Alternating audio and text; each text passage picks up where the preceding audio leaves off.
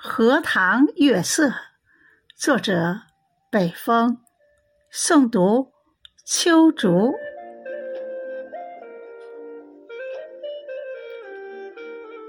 只知道他被夏日关在城外，一片绿荷捎来口信。我寻到那片静谧的荷塘，在月下听歌。也许阳光刚走不远，也许是秋雨送来了一丝清凉。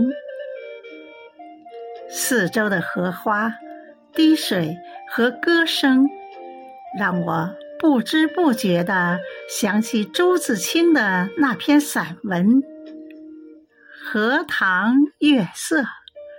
此时，我有些陶醉。徜徉在美妙的朦胧境界里，陌生的游仙用一首散发着淡淡莲香的曲子，唱落八月京郊的月亮。